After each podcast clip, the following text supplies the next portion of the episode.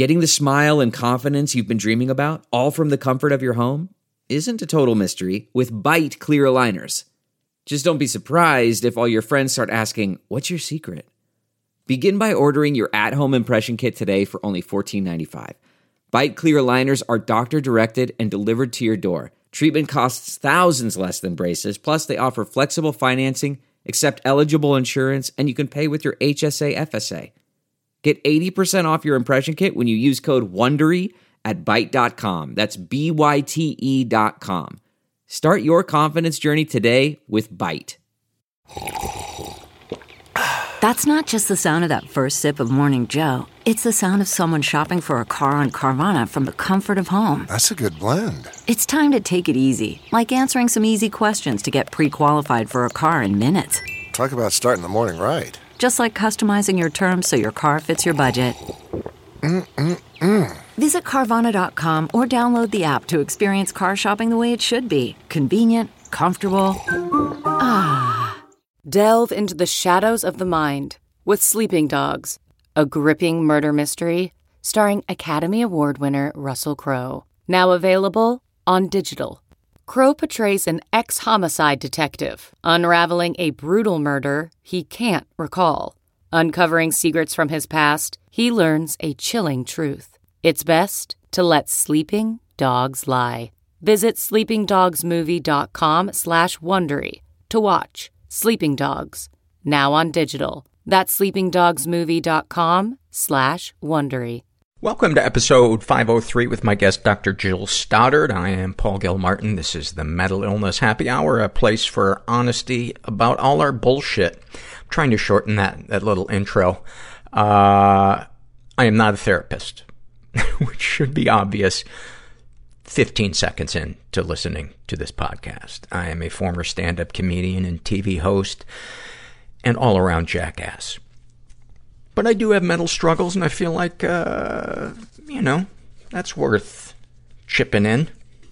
And I'm, I'm passionate about it. I don't know why I'm justifying this like you are ready to turn the podcast off.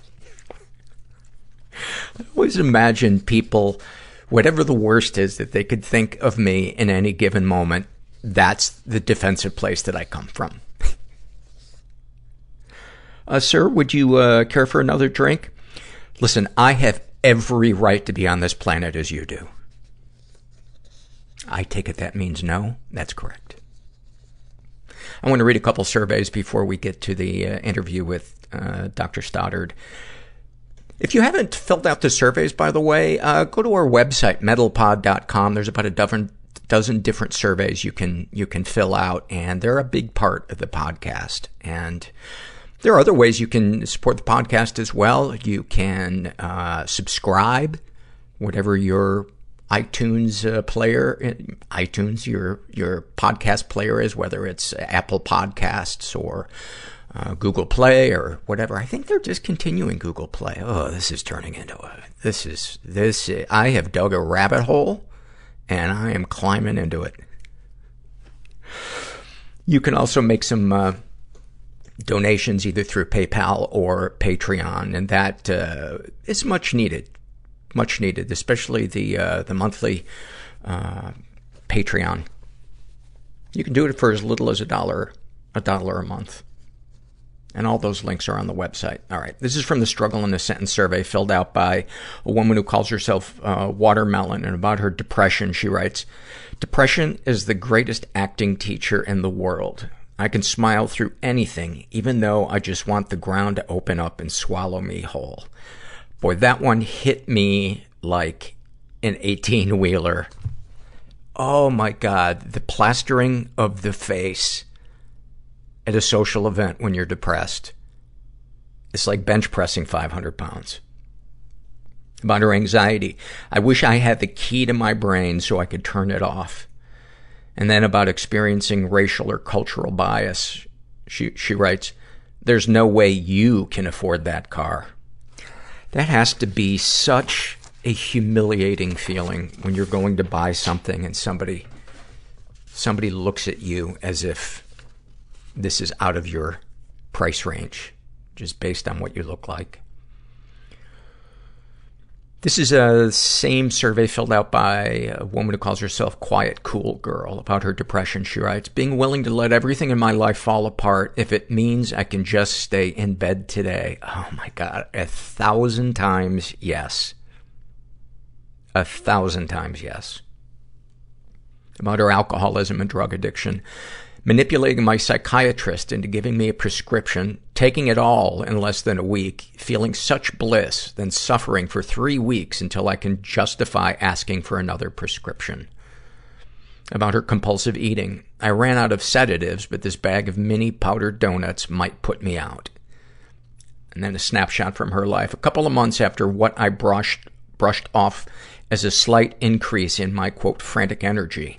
I've lost 10 pounds and I'm unable to work due to panic attacks. I'm wearing my second unnecessary heart monitor because they told me I'm healthy and the first one didn't pick up anything scary. But I feel like I'm dying and can't believe the doctors. I really, really urge you to do something about your addiction because eh, making any progress with that standing in front of you is next to impossible, if not impossible. That has to be, has to be dealt with. And what's amazing is once you start to deal with, with that, so many other things become easier in your life. Other things fall into place, but untreated addictions just, they're, it's like a barnacle that attaches itself to everything in your life and makes it, makes it worse. Uh, and speaking of, uh, addiction, I got a, uh, this was filled out via the survey, Struggle in a Sense. It was filled out by a woman who calls herself Britta. And she had some questions about, um, going to a support group where they talk about God or, or higher power. And like many people who go there, they bristle at people talking about God. And when I first started going to support groups, I was one of those people. I was raised Catholic. I have nothing against people who get something out of Catholicism, but it never moved me. I found it church to be boring. Uh, I saw a lot of racism at my parish. And so I thought that that was the representation of God. And I, and I felt like all this terrible shit happens in the universe, you know, is, is, is that God? And the answer to that is, I don't know. And here's what I started off with. I knew that I wasn't God. I knew that I was trying to control things in my life that I could not control. And I met a group of people who seemed to believe in something other than themselves. It was different for each person. For some people, you know, their higher power was nature. For other people, it was the support group itself. For some people, it was the energy of love. Uh, and so I started out believing that they believed and it was working for them. And I fed off of their energy because I could see that they had joy in their lives, that their lives were working and not that they didn't have struggle or pain or setbacks or confusion, but their lives were so, so much better than they had been before. And one day I was sitting in my living room and I've been going to the support group for about two or three months. And suddenly I realized the obsession to drink and do drugs was gone. And I couldn't explain it. And I had been doing what these people had suggested. And that's when I came to believe that there was something in the universe outside of myself. Not a person, you know, something, something larger than me.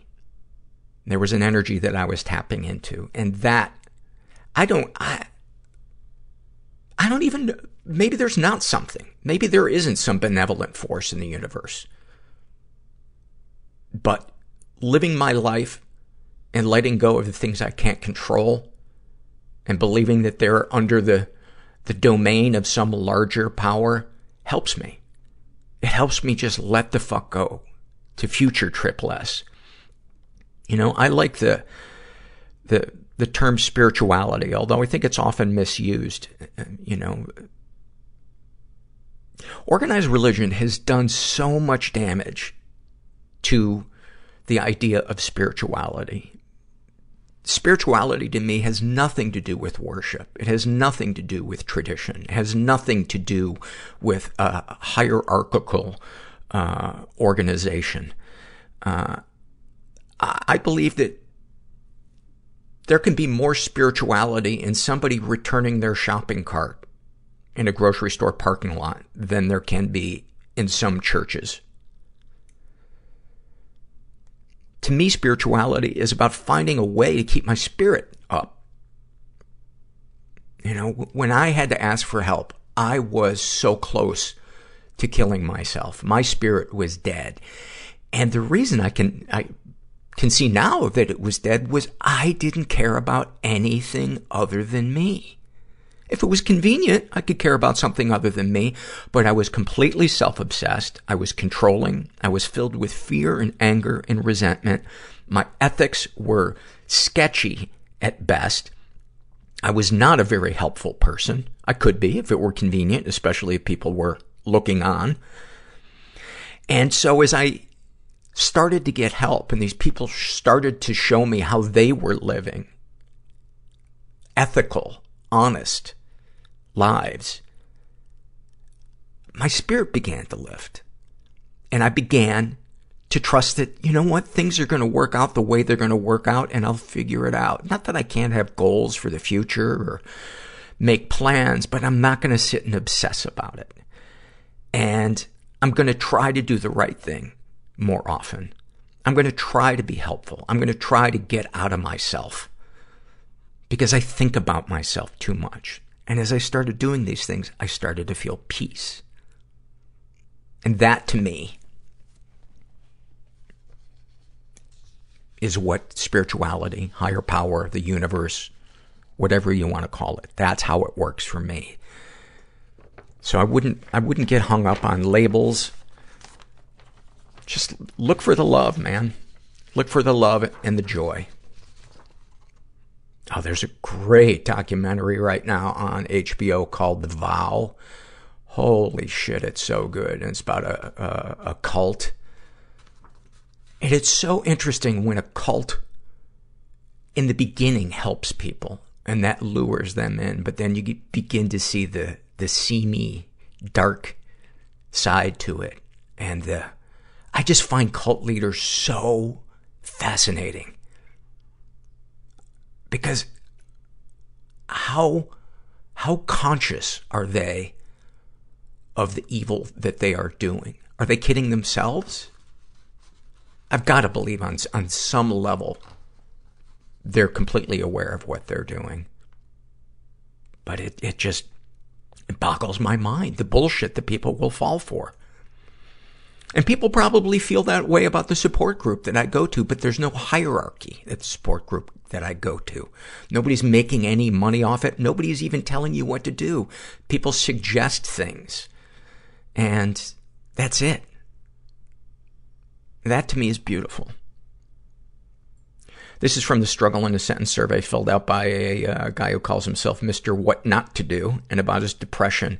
He writes, it feels like a numb, dull sky where you see the storm in the distance. It might be here in 20 minutes or a couple of weeks. You don't know, but you forgot your umbrella.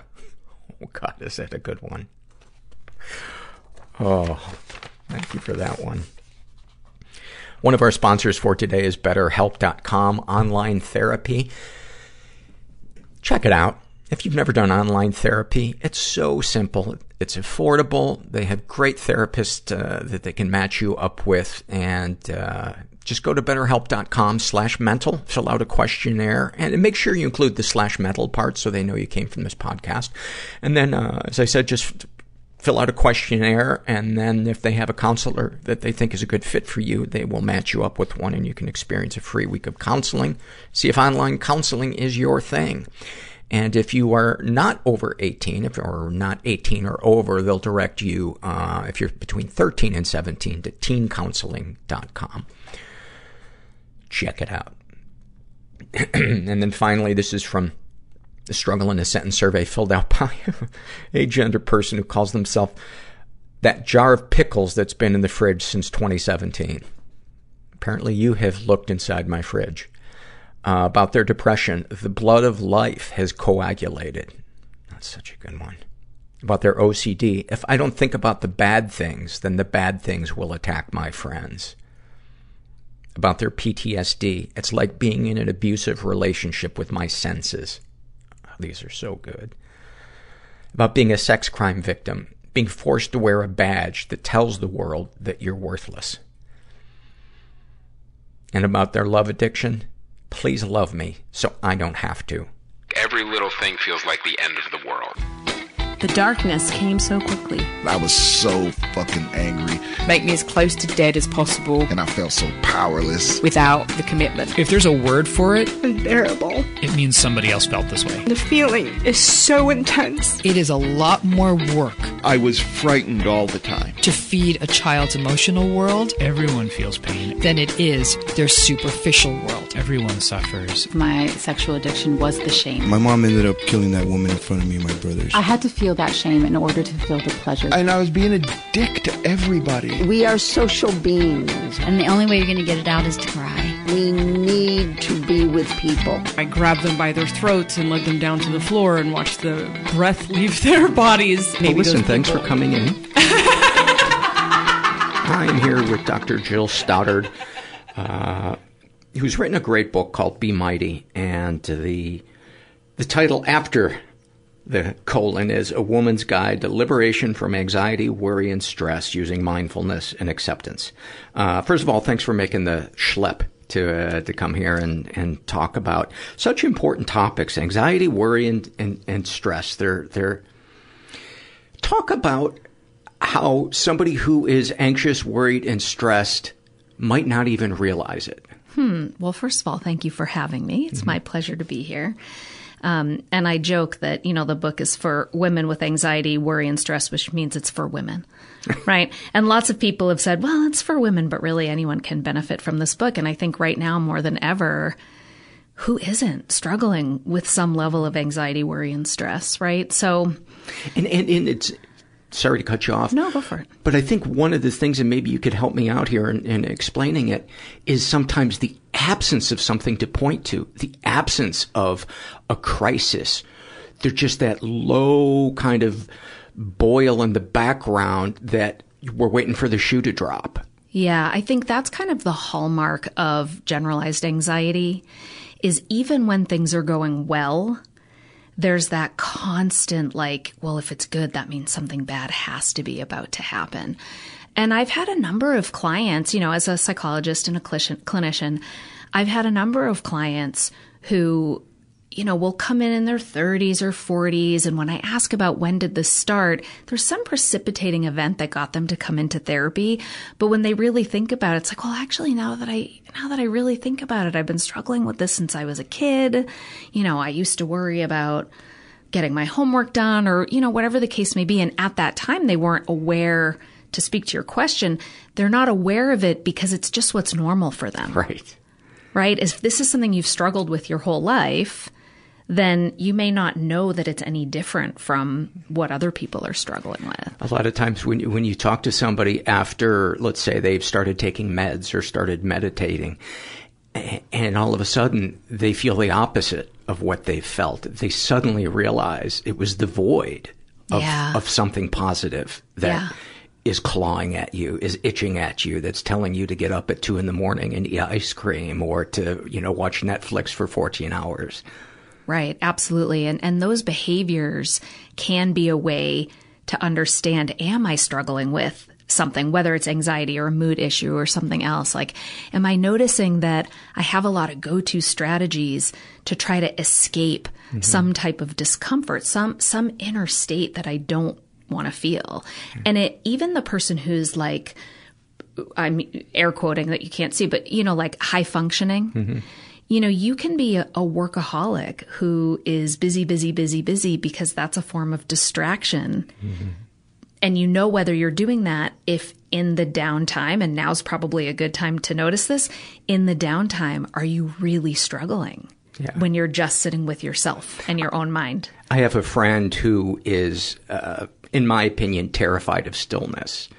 He is always doing a hundred different things. If you know, if we're planning, uh, you know, maybe a, a guy's weekend of skiing or something, he has to make it the craziest and the most involved, and and I'm just always like, what? Why does everything have to be so complicated and so mapped out? Uh, it has a function. Talk about uh, numbness. One of the things that drives me crazy is when somebody asks me how I'm doing and I don't fucking know. Mm. Yeah. Well, numbness is thought of in a couple different ways. You know, we see numbness with people who have post traumatic stress disorder. We see numbness with depression. We see numbness sometimes as a result of medication. Um, and one thought is that numbness is like a subconscious avoidance strategy. So not that you're consciously saying, I don't like the way I feel, so I'm going to go numb, right? It's not something you choose to do. But our bodies and our brains are so talented at protecting us, mm-hmm. you know, that numbness can be almost like sort of like a form of dissociation, like one of the brain's many ways of basically shutting down mm-hmm. when the pain of something is too much. But of course, the cost of numbness is if you numb out the pain, you're also numbing out the joy. Yeah. I mean, and that's that's sort of what numbness is, I guess, by definition, is just that kind of flat middle line. Yeah, there there's a thing that we say when people come into our support group is the, there's good news and bad news. The the good news is, is you're going to start to feel again, and the bad news is you're going to start to feel again. oh my gosh, I love that! I actually just got goosebumps. Yeah. I mean, that's so true, and I think what happens is the prediction about what feeling is going to be and past learning history, past experiences of how hard feeling has has been, there becomes you know, it's a fear. It's like a it's a it's a um almost like an emotional phobia, right? There's no specific stimulus or trigger, but it's just the fear of having intense feelings, but the predictions that our minds give us are there also to protect us, just like numbness, mm-hmm. right? And so the mind is going to tell you to err on the side of caution, but it's often not accurate. To err on the side of catastrophizing? Yes, exactly. Because if I fear the worst and I avoid anything that could go wrong, then I'm protecting myself from catastrophe. But, you know, of course, there's a huge cost to that because you also, there's a lot of opportunity that's lost as well. And would you kind of fit vulnerability under that umbrella? Absolutely. Yeah. yeah. Vulnerability is hard. The, the word vulnerable, the root of the word is woundable. Oh. Right? I mean, isn't that uh, interesting? So yeah. it's saying like that it's not just a feeling, it's I'm opening myself up to potentially be wounded. And human beings are designed to avoid being wounded. So it makes sense that we, you know, dive for the comfort zone, but there are huge costs. It's hard to live a big life where you really feel alive if you're always protecting yourself from vulnerability or potential catastrophe that probably isn't going to happen. Is that a vestige of our caveman brain? A hundred percent. Yeah. Yeah. When you get a, let's say, a couple coming in to see you and they, I don't know if you see couples or not, but th- this is hypothetical, uh, and they're struggling with intimacy. What are, what are the first things that you look to address? In- I don't actually see couples. Okay. So one of the holes in my, I don't see couples, I don't see kids. Um, and then there's a couple kind of specific types of problems that I don't see, but it's a real, I feel like it's a real hole in my training because individuals come in as part of a couple most of the time. Right. Right. Or they have kids or they were a kid. Um, so I wish I did have that training, but I don't. But is there, what are you getting at with the question? Because I can probably still answer it related to. What are, what are some of the general. ways to begin to address somebody's difficulty with intimacy? You know, that they talk about that dance uh, with the love addict, love avoidant, where they're turned on by somebody who has, you know, uh, who is semi-committed, you know, that distance, uh, they find safe and intoxicating. But when that person turns around and comes towards them, obviously metaphorically, they feel suffocated and yeah. they want to, they want to leave. So if I'm working with an individual who's describing that, really anything an individual is describing to me, the first thing I'm thinking about is what is the function of the behavior? So here are the things I want to know. What is the pain? Emotionally, physically, whatever it is. What's going on inside your skin that you find difficult or uncomfortable? Um, when that shows up, what do you do or what do you not do? And so one example is I run for the hills in relationships as soon as I feel mm-hmm. vulnerable, right? So the, the pain is vulnerability, self doubt, maybe fear that this mm-hmm. person will leave or that if they really know me, they won't like what they see, mm-hmm. right? So fear, vulnerability, those are the pain. What shows up is the behavior. I run for the hills, I shut down, I lash out, whatever it may be. And then what is the function of that? So what does it get you? And, you know, like in the book, I say it works or we wouldn't do it. And you can look at anything you do or don't do and see that it gets you something at least in the short term, right? So, like, for example, procrastination is always a good example because everyone's procrastinated at some point in their life. I have some aversive task. I'm feeling dread. I don't feel like doing it. In the, we all know procrastination is quote unquote bad, right? But in the moment I give myself permission to put it off till tomorrow, what do I get? Relief right? Mm-hmm. But now tomorrow I have the same amount to do and less time to do it. So that dread and anxiety that I was avoiding is now higher. So with this example with intimacy, I want to know what are you doing and then what does it get you? And so that person that is moving away, mm-hmm. um, is now feeling more secure, kind of shored up, right? Mm-hmm. Like I feel more impenetrable to being wounded because I've shut down that vulnerability. They feel like they're back in control. Back in control. Yes. Excellent way to put it. And so now that we understand what you get, which is basically why you do it, like we don't need to dig through your entire past and what happened with your mother or father or babysitter or whomever. We just need to know why you do it today, right? Not that there's not use in knowing those things, right. but, and then what's the cost? So when you, you know, run for the hills, what are you missing out on?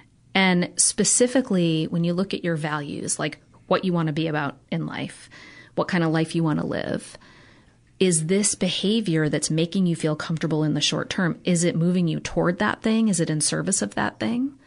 Or the opposite of that? And then typically what we see is like this pain that people like come to therapy. I, I, need you to help me not feel fear or panic or whatever it is. It's not the pain that's the problem. It's all the stuff you're doing to try to push it away, numb it, avoid it. It's that's really tools. what's keeping you it's stuck. all about tools. Yeah. It's all about upgrading the, the tools. It, yeah. It's, it's amazing in, in the 17 years that I've been going to support groups, I thought so much of it was going to be, I'm going to become more to mm. cope with life better. And it actually turns out I just had to let parts of myself go that I thought I needed to have to survive, that I needed to impress people or I needed to, you know, have a certain amount of money or whatever. And once I was able to let th- those ideas go, mm. suddenly I was able to be more present. Suddenly, um, my morals were more in line with who I wanted to be because I wasn't making decisions out of fear. Yeah. Yeah. And you're really pointing an arrow toward values. There's this exercise I love doing um, that originated with a psychologist named Kelly Wilson. It's called the sweet spot.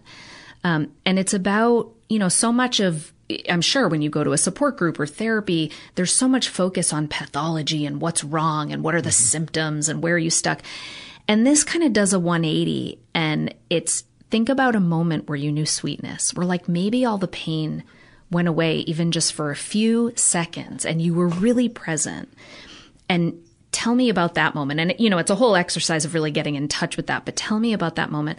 And it is my favorite thing to do with people because what I notice is that a hundred percent of the time so far, a mm-hmm. hundred percent of the time, the answers have been about connection in some way. They've been about connection with people, pets, nature. Sometimes it's about like overcoming some obstacle, but even when that happens, it usually ends up boiling down to this marathon I did with my friends, you right. know? And you know what never shows up? Gifts you, that you were given by somebody? All, yes, and all the things you just mentioned a minute ago.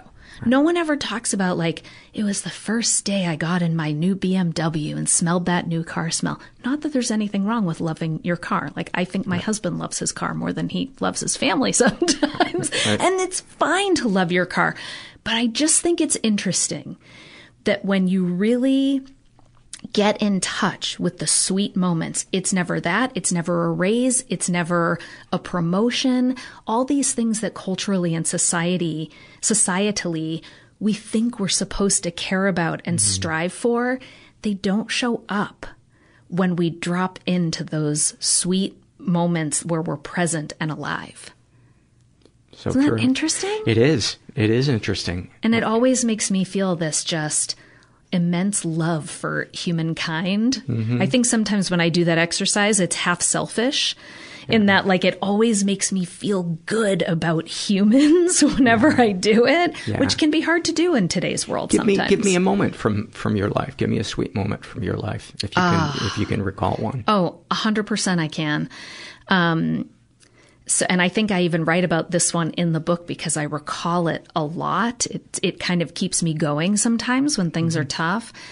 Um, there was a moment where I was coming home from my office. It was dark. It had been a very long day. I was exhausted. And, you know, I had bags on my shoulders that were heavy and when you walk in my house, there's a really long, um, like hallway that you have to walk down to get to the family room. It's just an oddly designed house. And when I walked in, all of a sudden, my two kids, who are now six and eight, but this was probably a year ago, they just both scream, Mommy! And they come running down the hall, and I have two French bulldogs, so they're hot on their tails. And all four of them are just bolting toward me. My kids have these like expressions of joy and excitement, and everyone's just hugging me. And it was like this puddle of love. Wow. And I'm sure that probably within 30 seconds, my kids were fighting. Right. Right. And like everything's probably erupting into chaos. And, but in that one moment, it was all sweetness and presence and love and things oh, I'm getting choked up thinking about it, like things that really matter. And, you know, I think right now more than ever, there, there's this metaphor that a colleague of mine um, brought up to me recently that I've just loved. And he says, People always say when life hands you lemons, make lemonade, but you can't make lemonade without any sugar. Right. And sometimes the best you can do is try not to squirt the juice in your eye. And he was talking about kind of this place we're in right now with this mm. pandemic and everything else. And I thought, and I loved that metaphor. And then I thought, but you know what? I think there are ways to find little grains of sugar throughout our day. I completely agree. Right? Even yes. in the midst of this crazy time. And and those sweet spots, that example, like that's a grain of sugar. Mm. But if you're not present and you're not showing up and paying attention, then like you're missing out on that opportunity to take that the lemons and try to make some lemonade. Does that make yeah. sense? Makes a- absolute yeah. sense. And I think it, for many of us who have struggled to find consistent joy or even peace uh, or even minor comfort in our lives, a, a, reprieve from the anxiety or the emptiness or whatever it is that we're struggling with, we tend to live in the future of we'll pick some moment in the future that we think is going to bring that to us. And then we're just waiting for that moment to happen. And we miss all the little beautiful things along the way because we don't believe that we have the elements in our life currently to bring us that. But yeah. it's letting go of the idea of what the future is going to look like. And this is where I think spirituality uh, comes into it because there is a I'm sure as you know, a need to let go of preconceived notions of what the universe expanding looks like, mm. of, of what our lives unfolding looks like, of how we handle quote unquote mistakes, all of those things. Um, letting go of my preconceived notions of how those could all be labeled uh, suddenly allowed me to be able to feel peace just sitting in the backyard in the hammock with my dog on my chest yeah. and not thinking about, you know, is, am I going to have enough money to retire? Yeah. And I think there's a lot in there. You know, I think one of the things you're pointing to is that's related to spirituality is people who are spiritual I mean, by definition, spirituality involves uncertainty, right? It's kind of this like trust that there is something bigger out there than mm-hmm. yourself, but you can't really wrap your head around it and understand it. And a difficulty tolerating uncertainty is one of the hallmarks of anxiety. And as humans, you know, going back to the cave person thing, there was a survival advantage to avoiding ambiguity mm-hmm. in cave person days, and an even greater advantage if you figured out what some vague figure was in the distance. You know, if you knew whether that was a killer animal or a source of food, you know, you're not only going to die, you're sorry, you're not only not going to die, but you're also not going to miss your meal. Right. And so, you know, we've evolved to avoid uncertainty. And I think in maybe the last 10 to 20 years with technology, um, our ability to practice tolerating uncertainty has diminished, right? If you want to know the answer to any question at any moment, you can right. ask Siri or you can ask Alexa. Um, you can look up Amazon reviews or Yelp reviews. I mean, it's mm-hmm. like you almost never have to take a chance on anything anymore.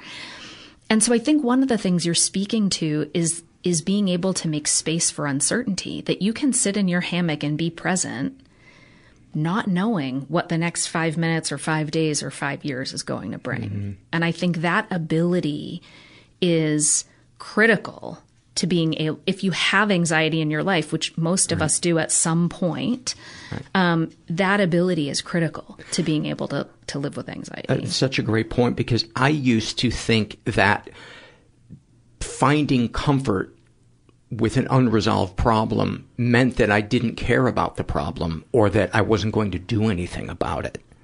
And it's such a black and white way of looking at things that I either obsess about it and think about nothing else until it's gone, mm. or I ignore it and my life falls to shit. Mm.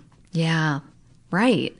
And to be able to be a little more sensitive and discerning about those things. You know, if I look at this thought about this problem, uh, first of all, is it anything I can solve right now? Is there, do I have the power to change this in some way? And if the answer is yes, great, do some problem solving.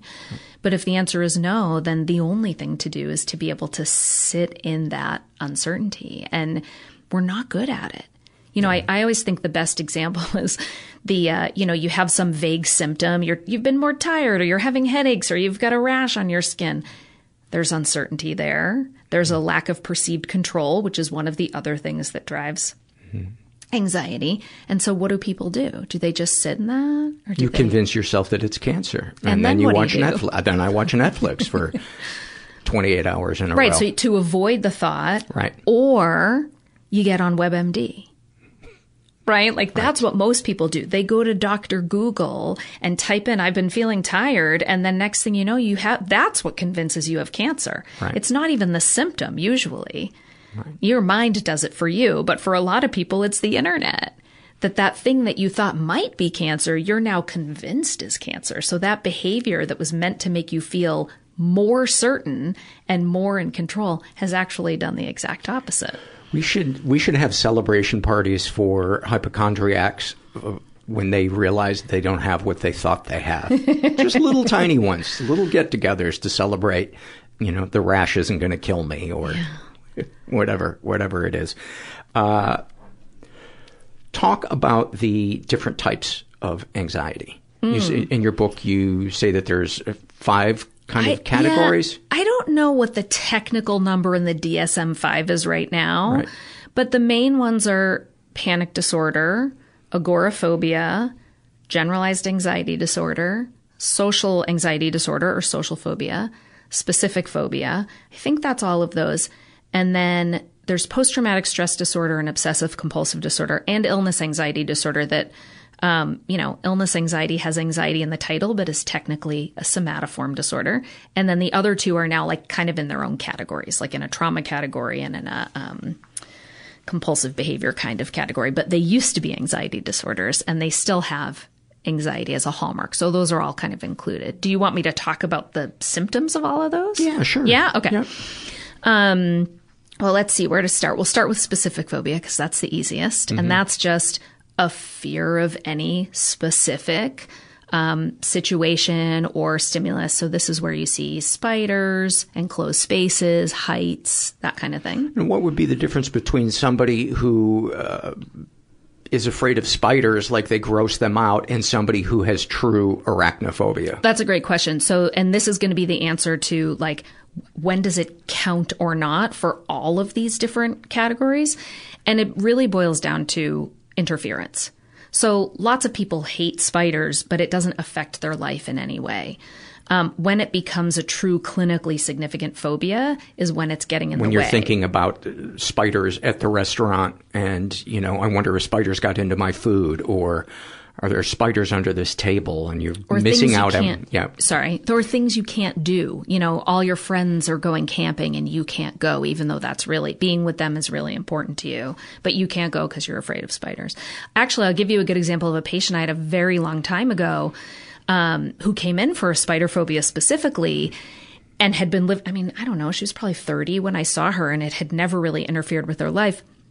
And then she became a mom and she was going through these like little kid um, uh, flashcards, you know, picture cards. And there was a cartoon picture of a spider and she chucked it across the room and screamed bloody murder. And in that moment, she was like, oh no. I cannot pass this on to my children. Too late. I need to go get therapy, right? good for her though man right? Isn't that That's- awesome? yeah And by the end of therapy, she was literally playing with a tarantula. So it was a What? good success story. and it bit her and she died but the progress she made prior to her death was so heartwarming Well, we were doing so the the gold standard treatment for anxiety disorders, phobic types of anxiety disorders specifically is exposure therapy, Yeah.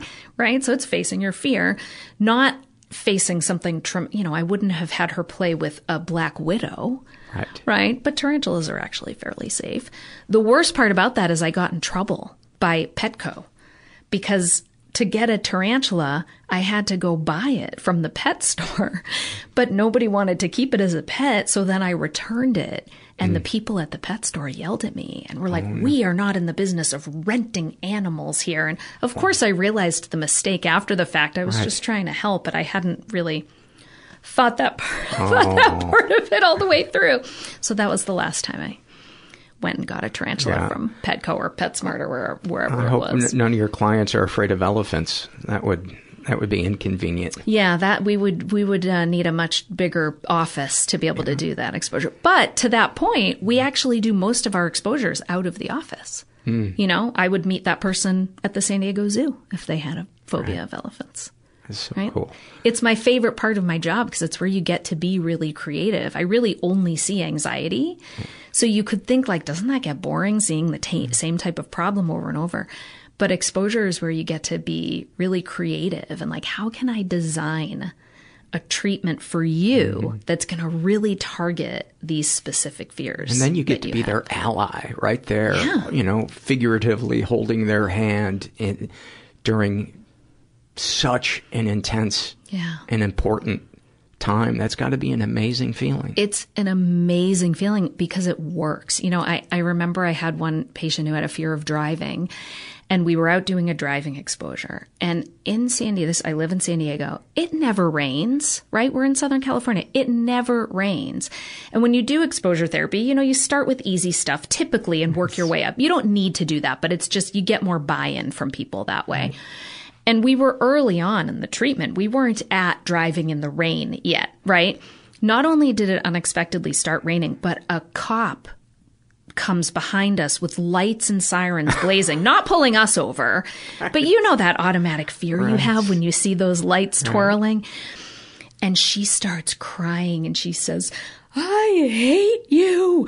you. No, wait, let me back up. What I said to her, I was sort of joking with her, like, oh, I dialed this up special for you. I called Mother Nature. I got in touch with the SDPD. And she's crying. She's saying, I hate you. You're so mean.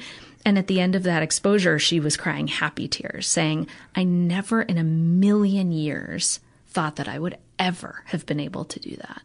And that's what happens all the time. Like you get to see people in their most triumphant, courageous moments. Isn't that cool? That's really cool. Talk about agoraphobia. So agoraphobia is um, it is fear or avoidance of any situation where you might have a panic attack or panic symptoms and not be able to escape or get help. So most people, when they think of agoraphobia, think of like that old movie Copycat where Susan Sarandon, I think it's Susan Sarandon, Susan Sarandon is trapped in her house and cannot leave.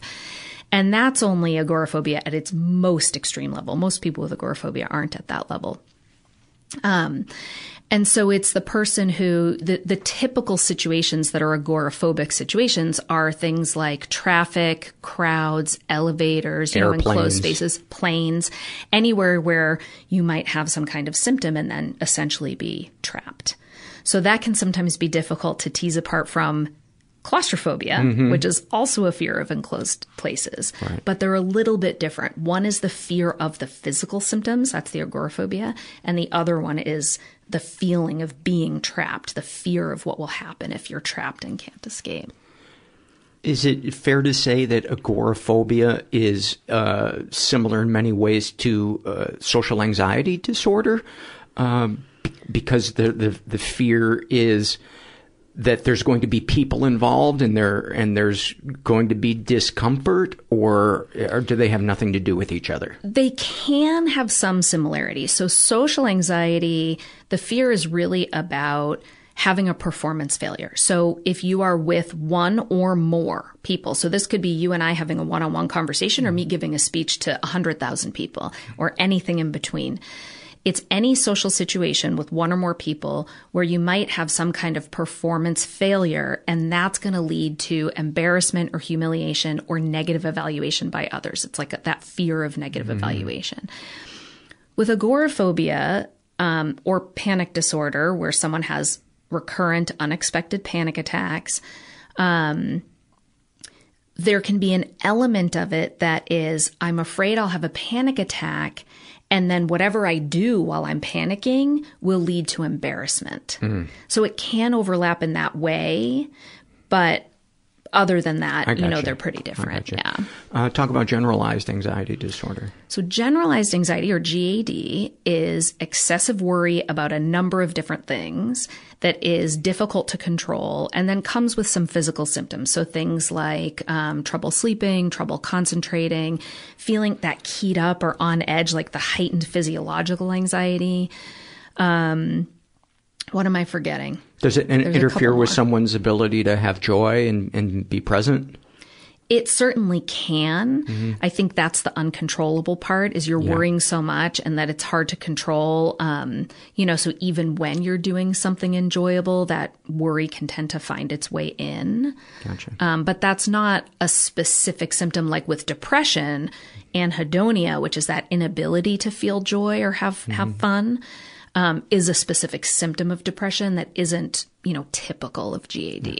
It's amazing how much overlap there there is, and it's one of the reasons why I started this podcast is because this stuff is so complicated, and so many things share similarities, but maybe the root of them is different, or the tool to cope with them is different, and it and so much of it is an art of just trying to parse out what is what, which animal is eating me. Hmm.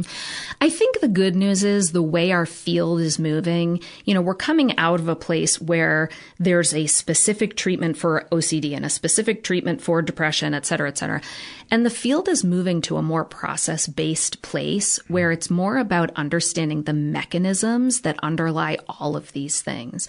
And that's good news because it means you don't have to understand exactly what's what. It's also sort of a false categorical system to believe that people have this or they don't have this, right? We all have some level of these symptoms and they come and go. And I mean, that's another whole like complicated conversation for another day. But, um, you know, I think we're moving to a place where, so for me, the type of therapy that I do is acceptance and commitment therapy, which includes exposure that we were talking about. And this is a transdiagnostic therapy that whatever someone walks in with, you might meet criteria technically for GAD, for example. But if you come in saying, I had a huge fight with my partner, you know, sometimes if you're so focused on, I'm going to do this treatment for this disorder, then you can be like, oh, I don't, I don't really know what to do about this fight thing. But when you have a transdiagnostic treatment and you're really looking at the function of behaviors, like we talked about Mhm. before, and the cost of those behaviors, then you kind of know how to address anything. It's like it, That walks it gives room. you the breadcrumbs to to go down the the right trail. Yeah. Yeah, absolutely. What uh, was the other one? Um, there was one other one or two other ones that we were talking about anxiety related. Uh, well, we got pan- well, we didn't talk about panic disorder specifically. Okay, let's talk so that so panic disorder is um, when a person has at least two, so recurrent, unexpected or untriggered panic attacks. So if social situations are cueing panic attacks, that's not panic disorder, that's probably social phobia, right? Oh. So they're panic attacks that come from out of the blue. Um, there's a fear of having attacks. So even when you're not feeling anxious, you're worried about having Mhm. additional attacks. There's a change in behavior because of attacks. So maybe you stop drinking caffeine. Maybe you don't exercise or have sex because you're trying to avoid physical symptoms that make you feel panicky.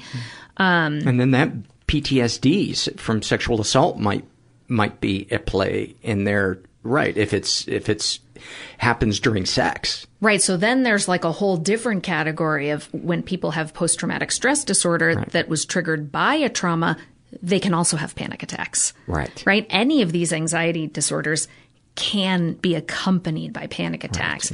And so one of the ways you're teasing that out is what triggers it. Right. Right. yeah. And so if it's just happening out of the blue, then it's most likely to be panic. Now, where that can get complicated is if you've had enough panic attacks in the same place, like on an airplane, in Mhm. traffic, right? Then those situations do come to cue the panic, but it's technically still considered untriggered. Gotcha. So it's it's it's complicated. And I think, you know, I want to talk about OCD for a second because I think the one place where really knowing your stuff in terms of sussing out what's going on diagnostically, if I'm not 100% sure whether this is PTSD or GAD or panic, the treatment is generally going to be the same, mm-hmm. right? But the one exception is a subtype of OCD that's harm OCD. And so this is where people have intrusive, unwanted, distressing images or impulses. I'm going to throw this baby off a roof. I'm going to push That's that right. old man in front of the bus. You know, I'm going to slice my skin open. That's Yeah. it. That's we the get, one. We get a lot of those in the surveys. Uh, people that, and they have shamed themselves so much. That's and right. They, and they think that they're, that means they're going to, to do it. And as, you know, one of our previous guests who talks a lot about OCD said, she said, no, that means that it's in contrast with your values. That's right. And that's why it's upsetting you so much. That's it. It tells you exactly what you care about most. And unfortunately, a lot of people who end up in my office with harm OCD have been to other professionals who don't understand harm OCD who have hospitalized them. Oh my God, you're suicidal. I have to call 911 and get you That into the is ER. so fucked up. There's there's some I suppose like any other profession, there's some really bad clinicians well, out and, and I think it's it's it's a lack of understanding, and you know, those of us in the OCD community are really trying to do a better job of getting the word out there. And I want to appeal to, you know, anyone in your audience who's struggling with this kind of OCD to talk about it. You know, people hide it because they feel shame, but it is not uncommon and it is treatable. Yeah. You know, OCD responds to exposure and response prevention very, very well. But if you're hiding it because you feel ashamed, you can't get help. And, you know, the more people talk about it, the more it becomes known and understood Mm-hmm. that if you're having thoughts of drowning your baby, you're not homicidal and you don't, Right. nobody needs to call CPS. Right. Right. Yeah. And unfortunately, that kind of thing has happened. And then it, it's traumatizing to people. if you're having dark thoughts and they're arousing and you find yourself escalating your behavior, then that, that is something to be concerned about. As much as I hate to bring this up, um, cause I hate talking about stuff that has to do with animals in pain, but somebody in the five mile radius of here has been killing and mutilating cats Mm. and severing their heads and then leaving them on the lawn of the person that owned the cat. Oh my God. And in my mind, I'm like, it's only a matter of time until this person wants to kill people.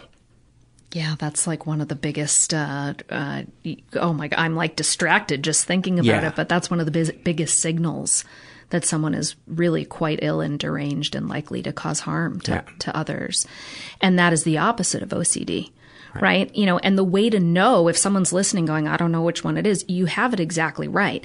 If it's a fear that you're going to do it, that's more likely to be OCD. If it's a desire or a turn on, um, you know, or you think about killing yourself and it fills you with relief, you know, that's more in that depressed SI kind of department versus, oh my God, I'm terrified that I won't be able to control myself and will pick up this knife and stab myself. You know, if it's a fear, then that's more likely to be OCD. Was there another one that we missed? I mean, we didn't talk about PTSD and OCD and illness anxiety specifically, but we've sort of Yeah. touched on all Yeah. of them a little bit. Yeah. Talk about what you what in your book you you call it the triumvirate. Yes. So so this is actually going back to what we were talking about with uncertainty. So there are three factors that tend to be strongly associated with anxiety and it's a difficulty with a lack of perceived control. And interestingly, how much control a person actually has doesn't matter. So if you have control but you perceive that you don't, this is a predictor of anxiety.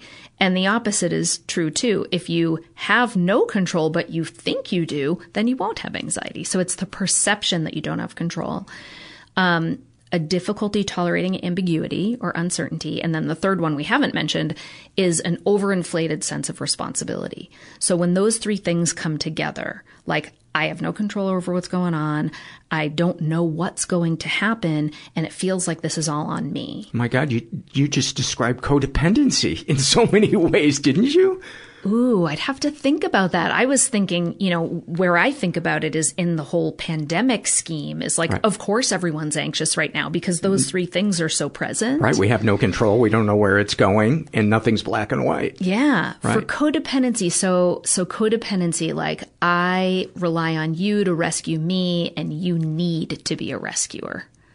Tell me how you see those things related to per- control and, and uncertainty and response. I see the responsibility one. Right. That that it's I don't want to think about my own pain, so I'm going to think that I can control your life by fixing your drinking, by uh, monitoring when I can't control whether or not you desire to to get sober or or do this or do that. Yeah. Uh, it's up to me if I don't keep you from drinking. It's my responsibility. Right. I'm the one that's going to keep you uh, sober. I don't know. There was just a couple of things in there that, you know, again, I'm a jackass that tells dick jokes with No, I see no it. background in uh, you know any kind of professional study in this, but uh, No, you know I think stuff. about this stuff a lot. Yeah, no, you can tell. You know your stuff. And I actually think you're right on, and that what the codependent behaviors are, are, you know, the function of those behaviors may be to feel more in control and to reduce a sense of uncertainty Yeah. and to kind of build that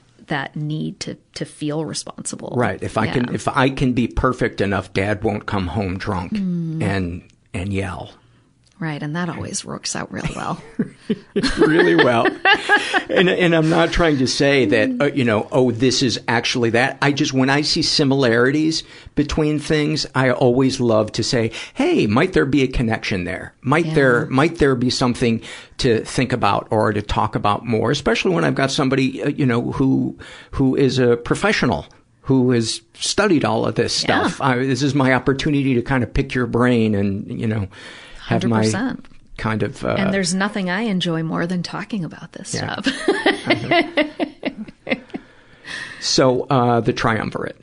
So how how is that beneficial when you are educating somebody about anxiety? Somebody who's listening right now, um, what can they do with those three pieces of information?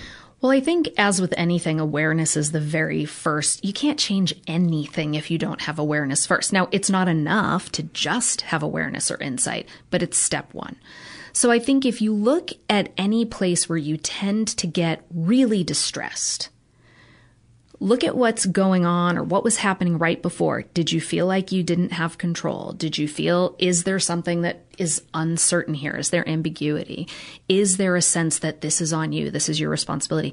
And there's a good chance you're going to find that the answer to at least two, if not all three of those, is yes.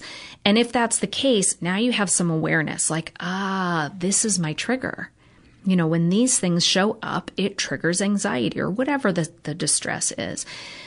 Or maybe the, maybe the behavior and that person doesn't even feel the anxiety because they immediately go to you know the cookies or whatever it is that's numbing them out. Is so you can that, start there. Like your Yeah. very first question about like what about when people don't even realize they're anxious?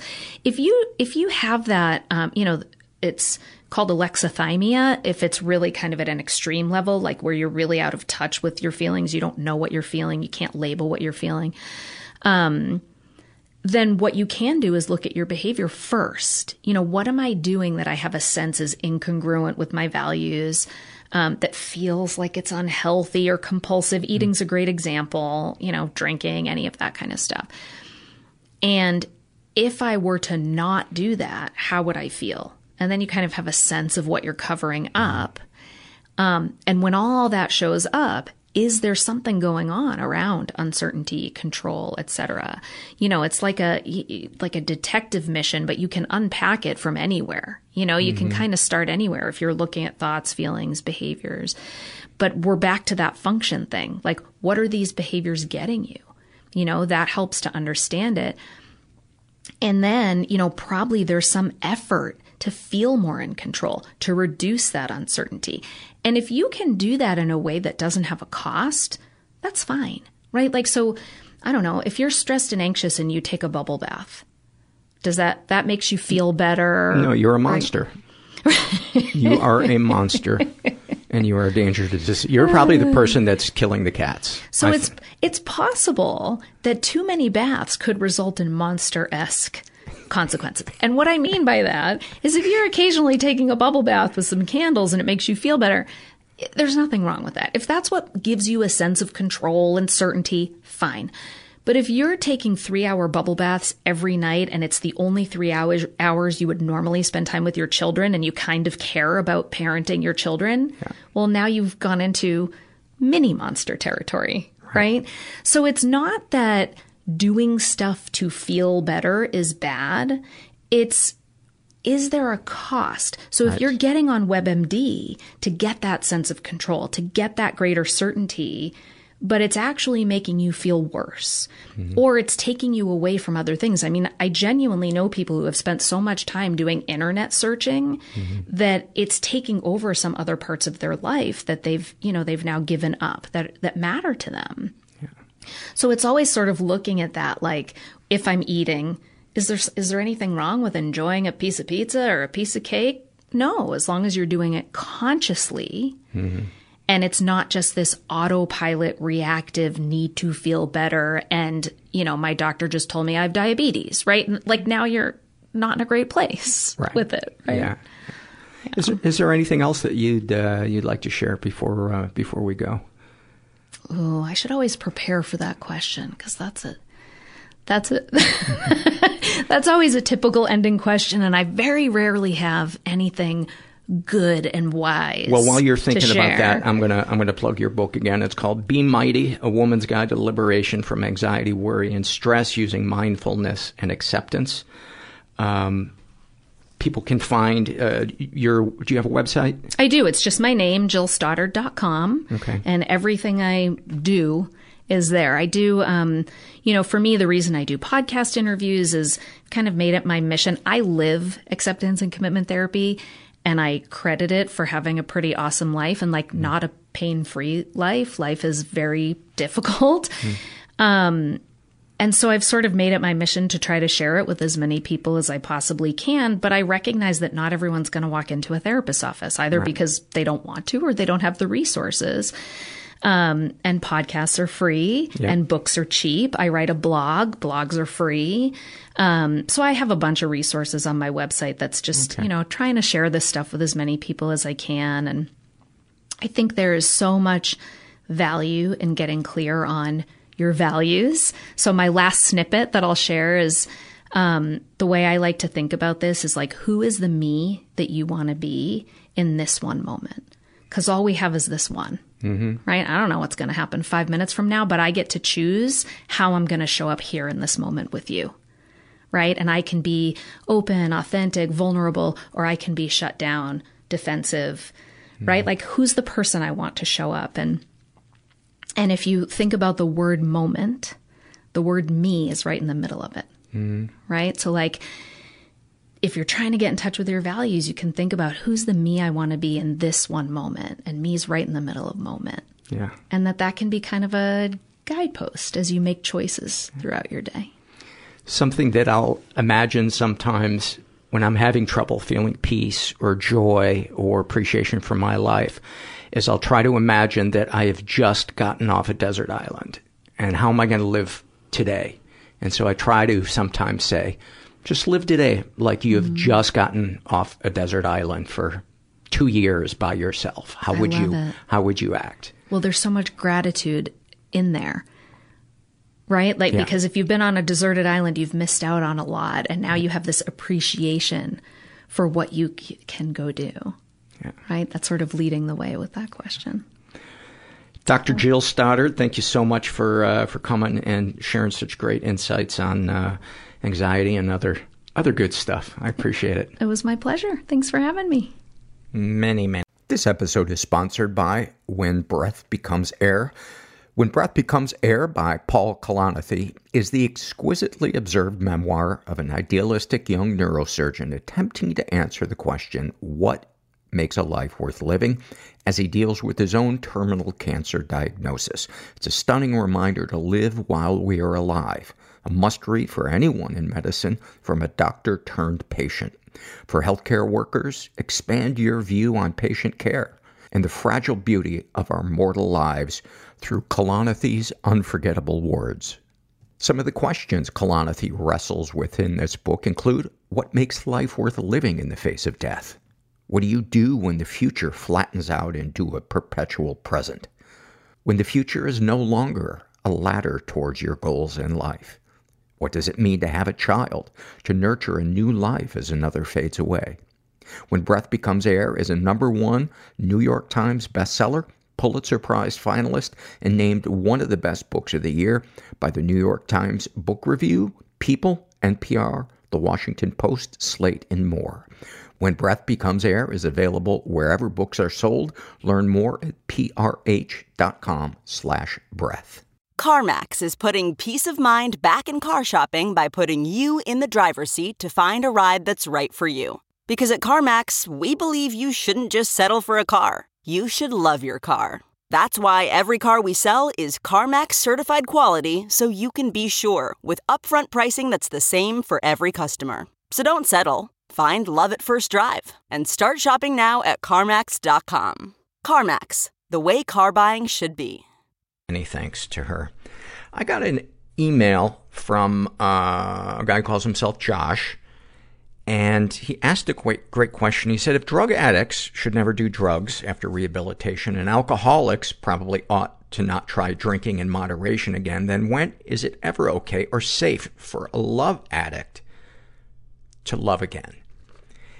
And you know, two two programs that are very similar are the food program and the sex and or love addiction program because we need food and we need love. And I think in the programs, you know, that call themselves love addiction programs, I think the word love should be in quotes because it's not really true mature love. It's an idea of love that we become addicted to that has nothing to do with intimacy, that has to do with distraction and usually repeating childhood trauma or abandonment. And so you, you can love again. And in many ways, you will love for the first time because it is the first time you will, if you're a love addict or a sex addict, you will truly show up and be vulnerable and be responsible and sit through the feelings of discomfort as you get close to somebody. That's, that is love. love is, to me, being willing to have a difficult argument with somebody or a disagreement. It doesn't have to necessarily, necessarily be an argument, but to sit down and communicate the things that you had been sweeping under the rug the rest of your life and then just burning that bridge or moving on to someone else. That's, that's not love. And speaking of love, this is from the love survey. This person calls themselves sober except for coffee. I love a natural pun that comes out in conversation and the other person gets it and laughs. Well, I am not with you on that one. But then again, that's probably the comedian in me. I love farting loud into a couch or chair cushion. I am with you on that one. And I love picking off the little green hats on cherry tomatoes. Oh, that's a great one. That's a great one, even though I hate cherry tomatoes. This is an awful moment filled out by a guy who calls himself Link.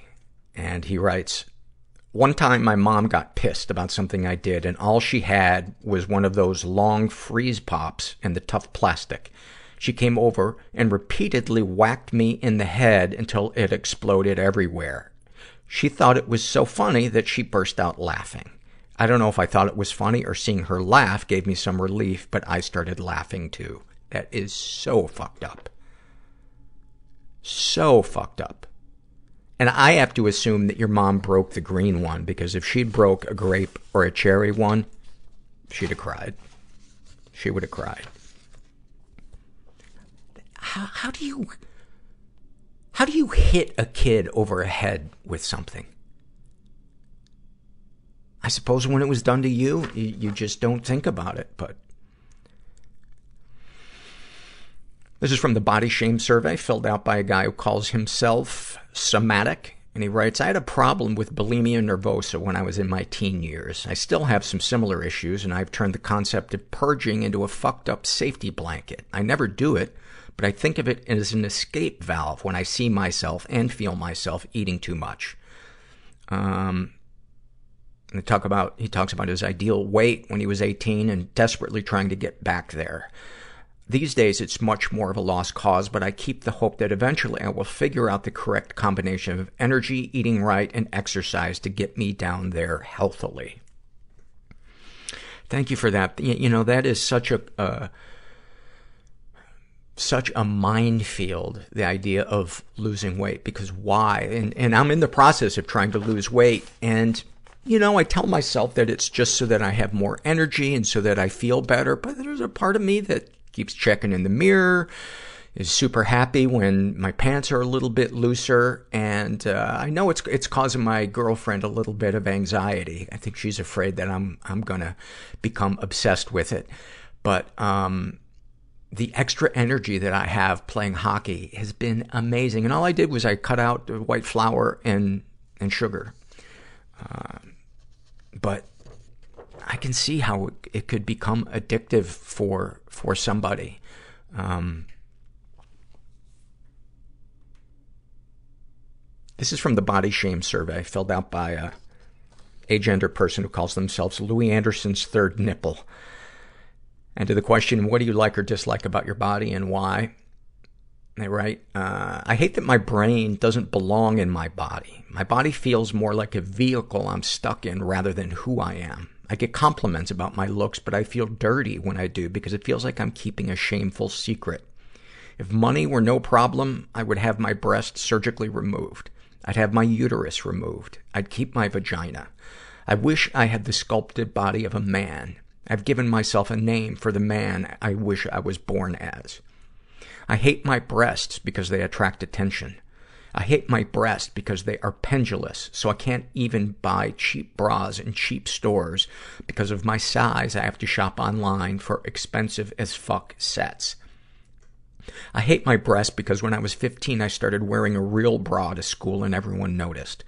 People came up to me and talked to me about my breasts. Boys talked about them in locker rooms. I felt ashamed. I didn't, it didn't matter that I was one of the smartest kids in the school or was artistic, with many of my pieces displayed on the hallways. No, the only time I was worth talking about is when my meat sacks were being supported properly to society's standards. I hate my arms because they are flabby and they tell the world that I can't physically defend myself. I hate my legs because they tell the world that I don't work out as often as I should be.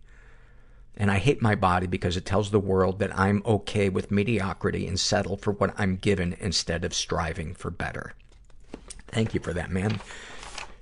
You went deep.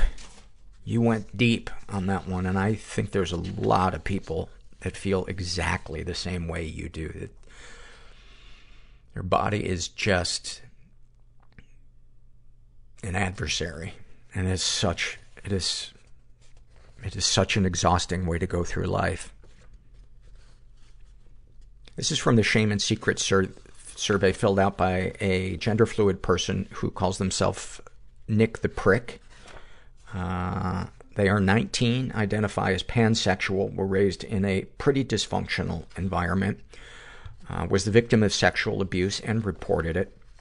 Uh, they write, there were multiple instances. Uh, my older female second cousin forced herself onto me when I was very young, five years old to be exact.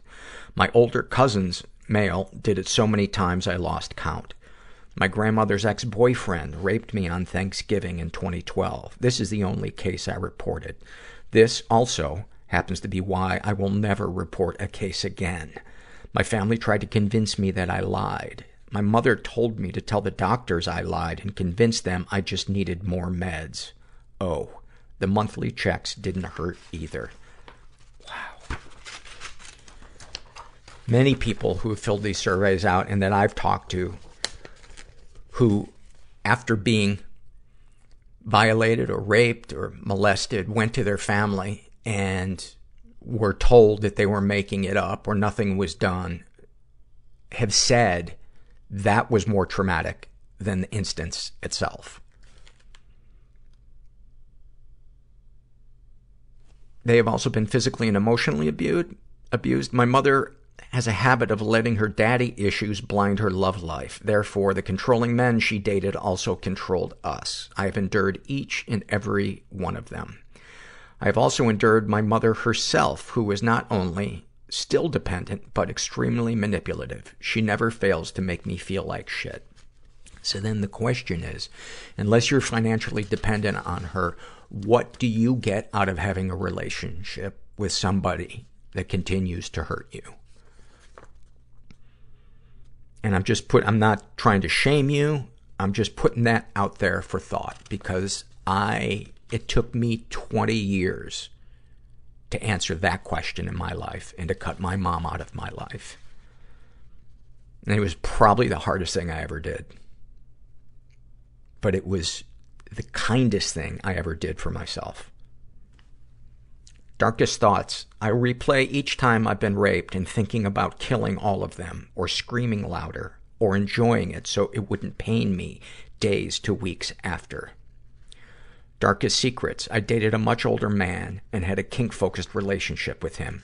It came tumbling down when my mother found out and slapped me for it. Sexual fantasy is most powerful to you.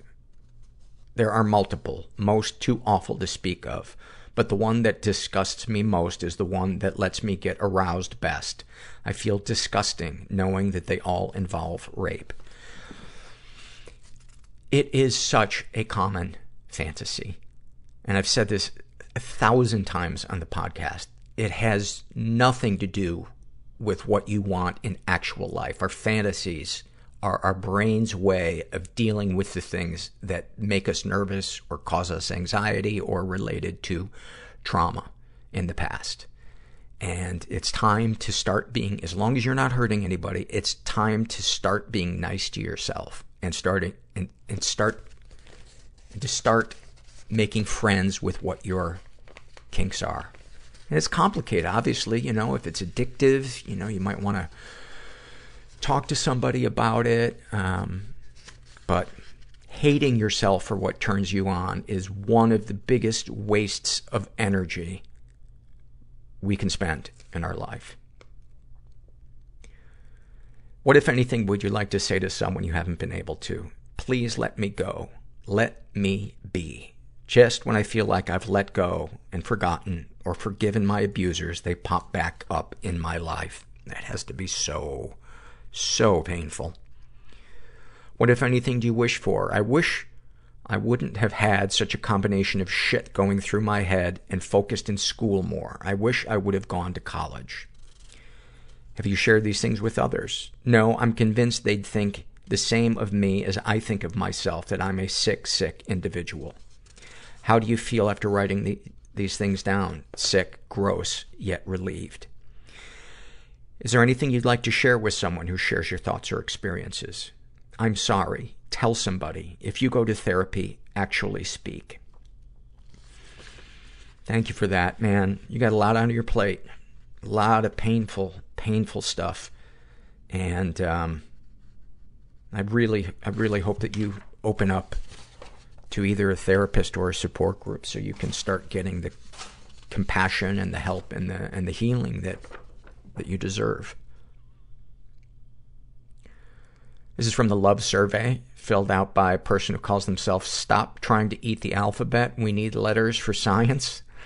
And they're right. I love it when I play the guitar and I feel the vibration of the chord being played in the body of the guitar and the strings on my fingers. That is a great one. I love when somebody's playing a guitar through an amp and it's not distorted at all and it almost, some of the notes are so chimey it almost sounds like little bells. I love listening to the different kinds of birds sing. I fucking love hammocks. There should be a bar where there are hammocks in a movie. That, that is a great idea. Uh, and I love not having kids. That's a good one. That is a good one. Thank you for those. This is from the body shame survey filled out by uh, woman who calls herself I am sitting in a waiting room that does suck. She writes, I hate my fat ass and small breasts. I'm built like a fucking mountain. Thanks, mom. I look at women who strive for big asses and can't believe it. After all the struggles I've had with trying to fit into clothes, why in God's name? Question mark. Thank you for that.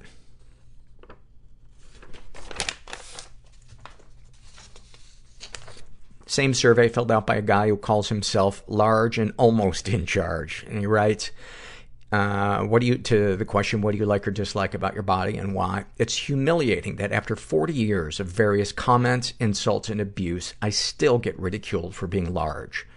I literally just got home from having an insult hurled at me from another brave asshole in a moving car. One day I will chase down one of these little twats and teach them a lesson. So be warned if you're the type that does this shit, even just for fun. It's, it's, I, I have been guilty when I'm playing hockey of going after the first obvious thing that I see on somebody. You know, if, if we're in a fight or they do something really shitty and I just get into that place of fear and rage, uh, you know, if they, if they're bald, you know, I'll call them a bald fucker. If they're big, I'll call them a fat fucker. I've been called a fat fuck when I got into it on the ice with somebody. Um, I went after one guy's cologne and jewelry, and I'm ashamed that, that, that I do that. But my, I guess there shouldn't be a but. Um, I'll just say that when I'm in that place, I look at it afterwards and I say, why did I feel the need to do that or say that? And it's like this adrenaline just takes over and makes the decision to say something. But I've gotten better at it. But it, it's, you know, when your adrenaline is pumping, what you do and how you conduct yourself when your adrenaline is pumping is a real barometer of, of where you are at emotionally and, and spiritually in your, in your life. I've said a lot of prayers in the penalty box. This is uh, from the Struggle in a Sentence survey filled out by a woman who calls herself a thespian mess. And about her depression, she writes, major depression. Sounds like a video game boss characters. Character. I never thought about that. Major depression. Major depression reports to Colonel Dread, who then reports to general anxiety disorder. uh, about her depression. Like there's lead cotton stuck in my lungs and a 60 pound blanket swaddled around my shoulders. Oh, that is a good one. And, uh, she's a teenager. She's between 10 and 15. This is from the Struggle in the Sentence survey filled out by a guy who calls himself TLC. And about his anxiety, he writes, I would rather do nothing than risk being judged. Oh. Oh my God. So relate to that one. Been playing so much Civilization 5. And just sitting down and starting another game and go, and, and just saying to myself, why are you doing this? There are so many productive things you could be doing. But just the idea of, of not doing them right or that it's going to exhaust me, I would just rather just escape. Rather escape and just and get to invade some city. This is from the Shame and Secret survey filled out by a woman who calls herself um, Unpleasantville. She identifies as straight. She's 18. She was raised in a pretty dysfunctional environment. Ever been the victim of sexual abuse? Some stuff happened, but I don't know if it counts. Uh, and I can tell you it counts. Um, I've never been completely sexually abused, but I have been harassed by my stepdad throughout my childhood. That, that, let me just say, the stuff that I'm about to read that he says to you, he would, you would be removed from the home by child services, or he would be removed from the home. Because it is considered sexual abuse. Um, he would make mmm noises at me and would say things like masturbation station when I would say I was going to take a shower. Oh, that is so fucked up. He never did any of these when my mom was around. One time I was wearing a dress and walking up the stairs and he made the mmm noise. I got so mad and cried and told my mom, but she said that she wouldn't do that and if anything else happened, shit would hit the fan. Oh, but she said that he, yeah, that he wouldn't do that and if anything else happened, shit would hit the fan. Well, if he didn't do it, then why would she say, if anything else happened? I love how, how spouses will just let their partner off the hook because they don't want to deal with it and they just throw their kid under the bus. It makes me mad that she basically told me off and didn't care when I didn't even feel comfortable in my own home. I'm 18 now and he hasn't said anything in probably the past few years, but I still feel uncomfortable around him. She's been emotionally abused. Uh, and then about physical abuse. I wouldn't say I was physically abused, but I got spanked and slapped in the face and mouth quite a lot as a kid. That, that's physical abuse. I think the emotional unavailability of my, I don't know why that was such a hard word to say, unavailability of my parents are by far worse than that. My mom and stepdad were very manipulative. They made me always feel like what I said didn't matter and would literally say that. My mom would often cheat on my stepdad or say that she was, quote, leaving and would leave me and my three other siblings with my stepdad. She would go on partying binges for about a month, and then when she ran out of money or after all of us begged her to come back, she would. At one point, I lived in a motel for a couple of weeks with no toothbrush or cloths because she would go back to the house to get my stuff. I would go with her most of the time while my siblings stayed at home because my stepdad didn't have, cut, didn't have custody, custody and my real dad wasn't present. My dad and stepmom were abusive as well. My dad was very absent most of the time, but when I saw him, my now ex-stepmom was very mentally abusive. At this point in my life, I realized how much of that shit fucked me up, and I have a lot of resentment for each of my parents. Wow, that is a lot of shit for anybody to go through. I mean, just abandoned everywhere. I mean, the world must feel so unsafe to you. Any positive experiences? Of course, it makes it hard to even call what I've gone through abuse because it was good 75% of the time, but I'm very stuck on the bad uh, nowadays. It's hard to let things go that affected me so strongly. Also, my mom is basically my best friend and is always there for me despite our constant arguing. You know, that to me is not a best friend. Best friends typically don't constantly argue with each other. And best friends typically will apologize when they've hurt somebody else. So while that might be on the scale of what you've experienced in terms of friendship towards the top, it goes a lot higher than that. And I think you're mistaking crumbs for a banquet. And you deserve better. Uh, she has been slightly manipulative, making me feel bad for how she has been how she has affected me, but I know she has lots of mental problems herself. Same with my stepdad and real dad. And those are not excuses for you to begin to have compassion for yourself and to move away from situations that are toxic and where no change is happening.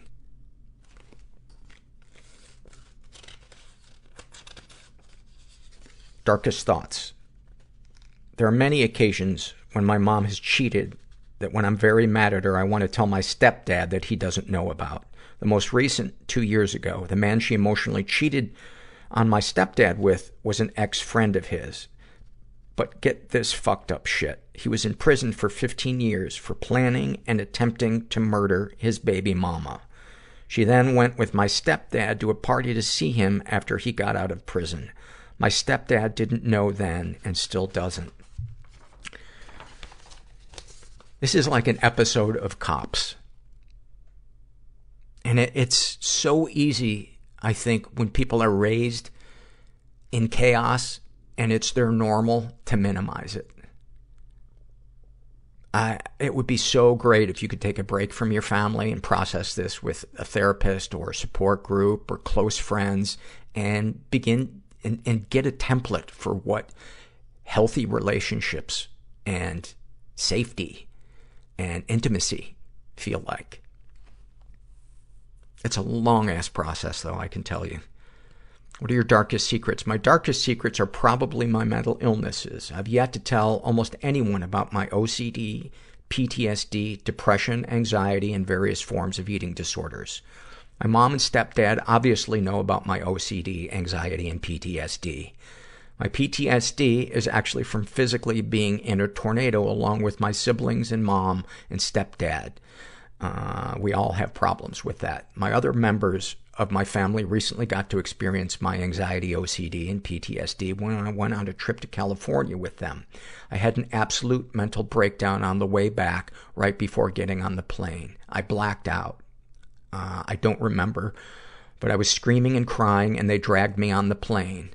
That is one of the only times people around me have caught a glimpse into my mental illnesses. Oh man. What, if anything, would you like to say to someone you haven't been able to? I just want to tell people how I feel. What, if anything, do you wish for? I wish that my family would show respect for my mental illnesses and not just tell me to get over it or put, put your big girl panties on. I also wish for an emotional relationship with someone before I go crazy. I think getting all of this trauma processed before you get into a relationship will be huge because if you don't process this, it's going to affect the person that you choose, and you're going to choose somebody who feels familiar, i.e., somebody with trauma. And when people tell you to get over it or put your big girl panties on, tell them to fuck right off. Right off.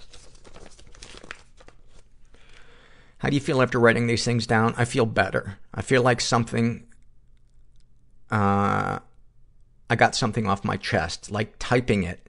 I can move on. I don't have anyone in my life to talk to about this stuff, and just typing it has been good. Uh, there is an online community uh, with a huge number of uh, support groups. Uh, it's called In the Rooms, and it's either .com or .org. I forget which one, but that can be a great way to get peer support around a huge number of addictions or issues. Anything you'd like to share with someone who shares your thoughts or experiences? I would like to say sorry to someone who shares my experiences, and I would like to listen to them because I know what it's like to not have anyone listening to you. thank you so much for that. And there are few things as shitty as going through the world feeling invisible, feeling unheard, unseen, invalidated, worthless. It's such a gnawing, scary feeling, and it it drives the bus on the way we conduct ourselves if we're not aware of it.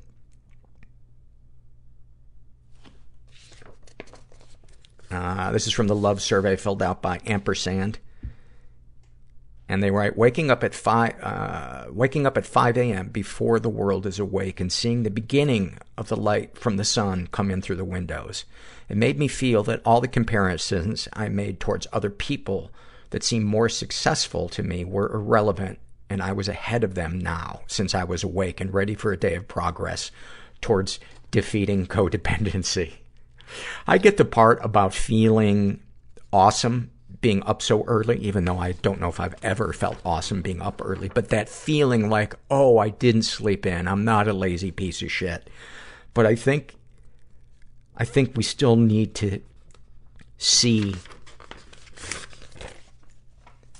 that part of our brain that's telling us we're in competition with other people, seeing that as the, the unhelpful voice that it is rather than giving into it and trying to change our lives so that we do better in the rat race. And then finally, uh, this is from the love survey. And uh, such a sweet, simple one filled out by Emily. And she writes, Getting an un- unprompted, out of nowhere, I love you from one of my preschool students. Kids are so fucking cute at that age. Whatever the age is until they start talking back.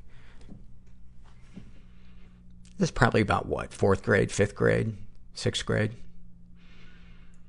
Anyway, I'll find out. I'll do some research about it and I'll get you some hard numbers for, for next week. I hope you guys enjoyed this episode and, uh, I, I hope you're, you're hanging in there in this fucked up groundhog day of a pandemic and political catastrophe of hopelessness that we find ourselves in. And just, uh, just know that you are, you are not alone. And if you need me, I'll be, I'll be playing Civilization uh, at four in the morning. Thanks for listening.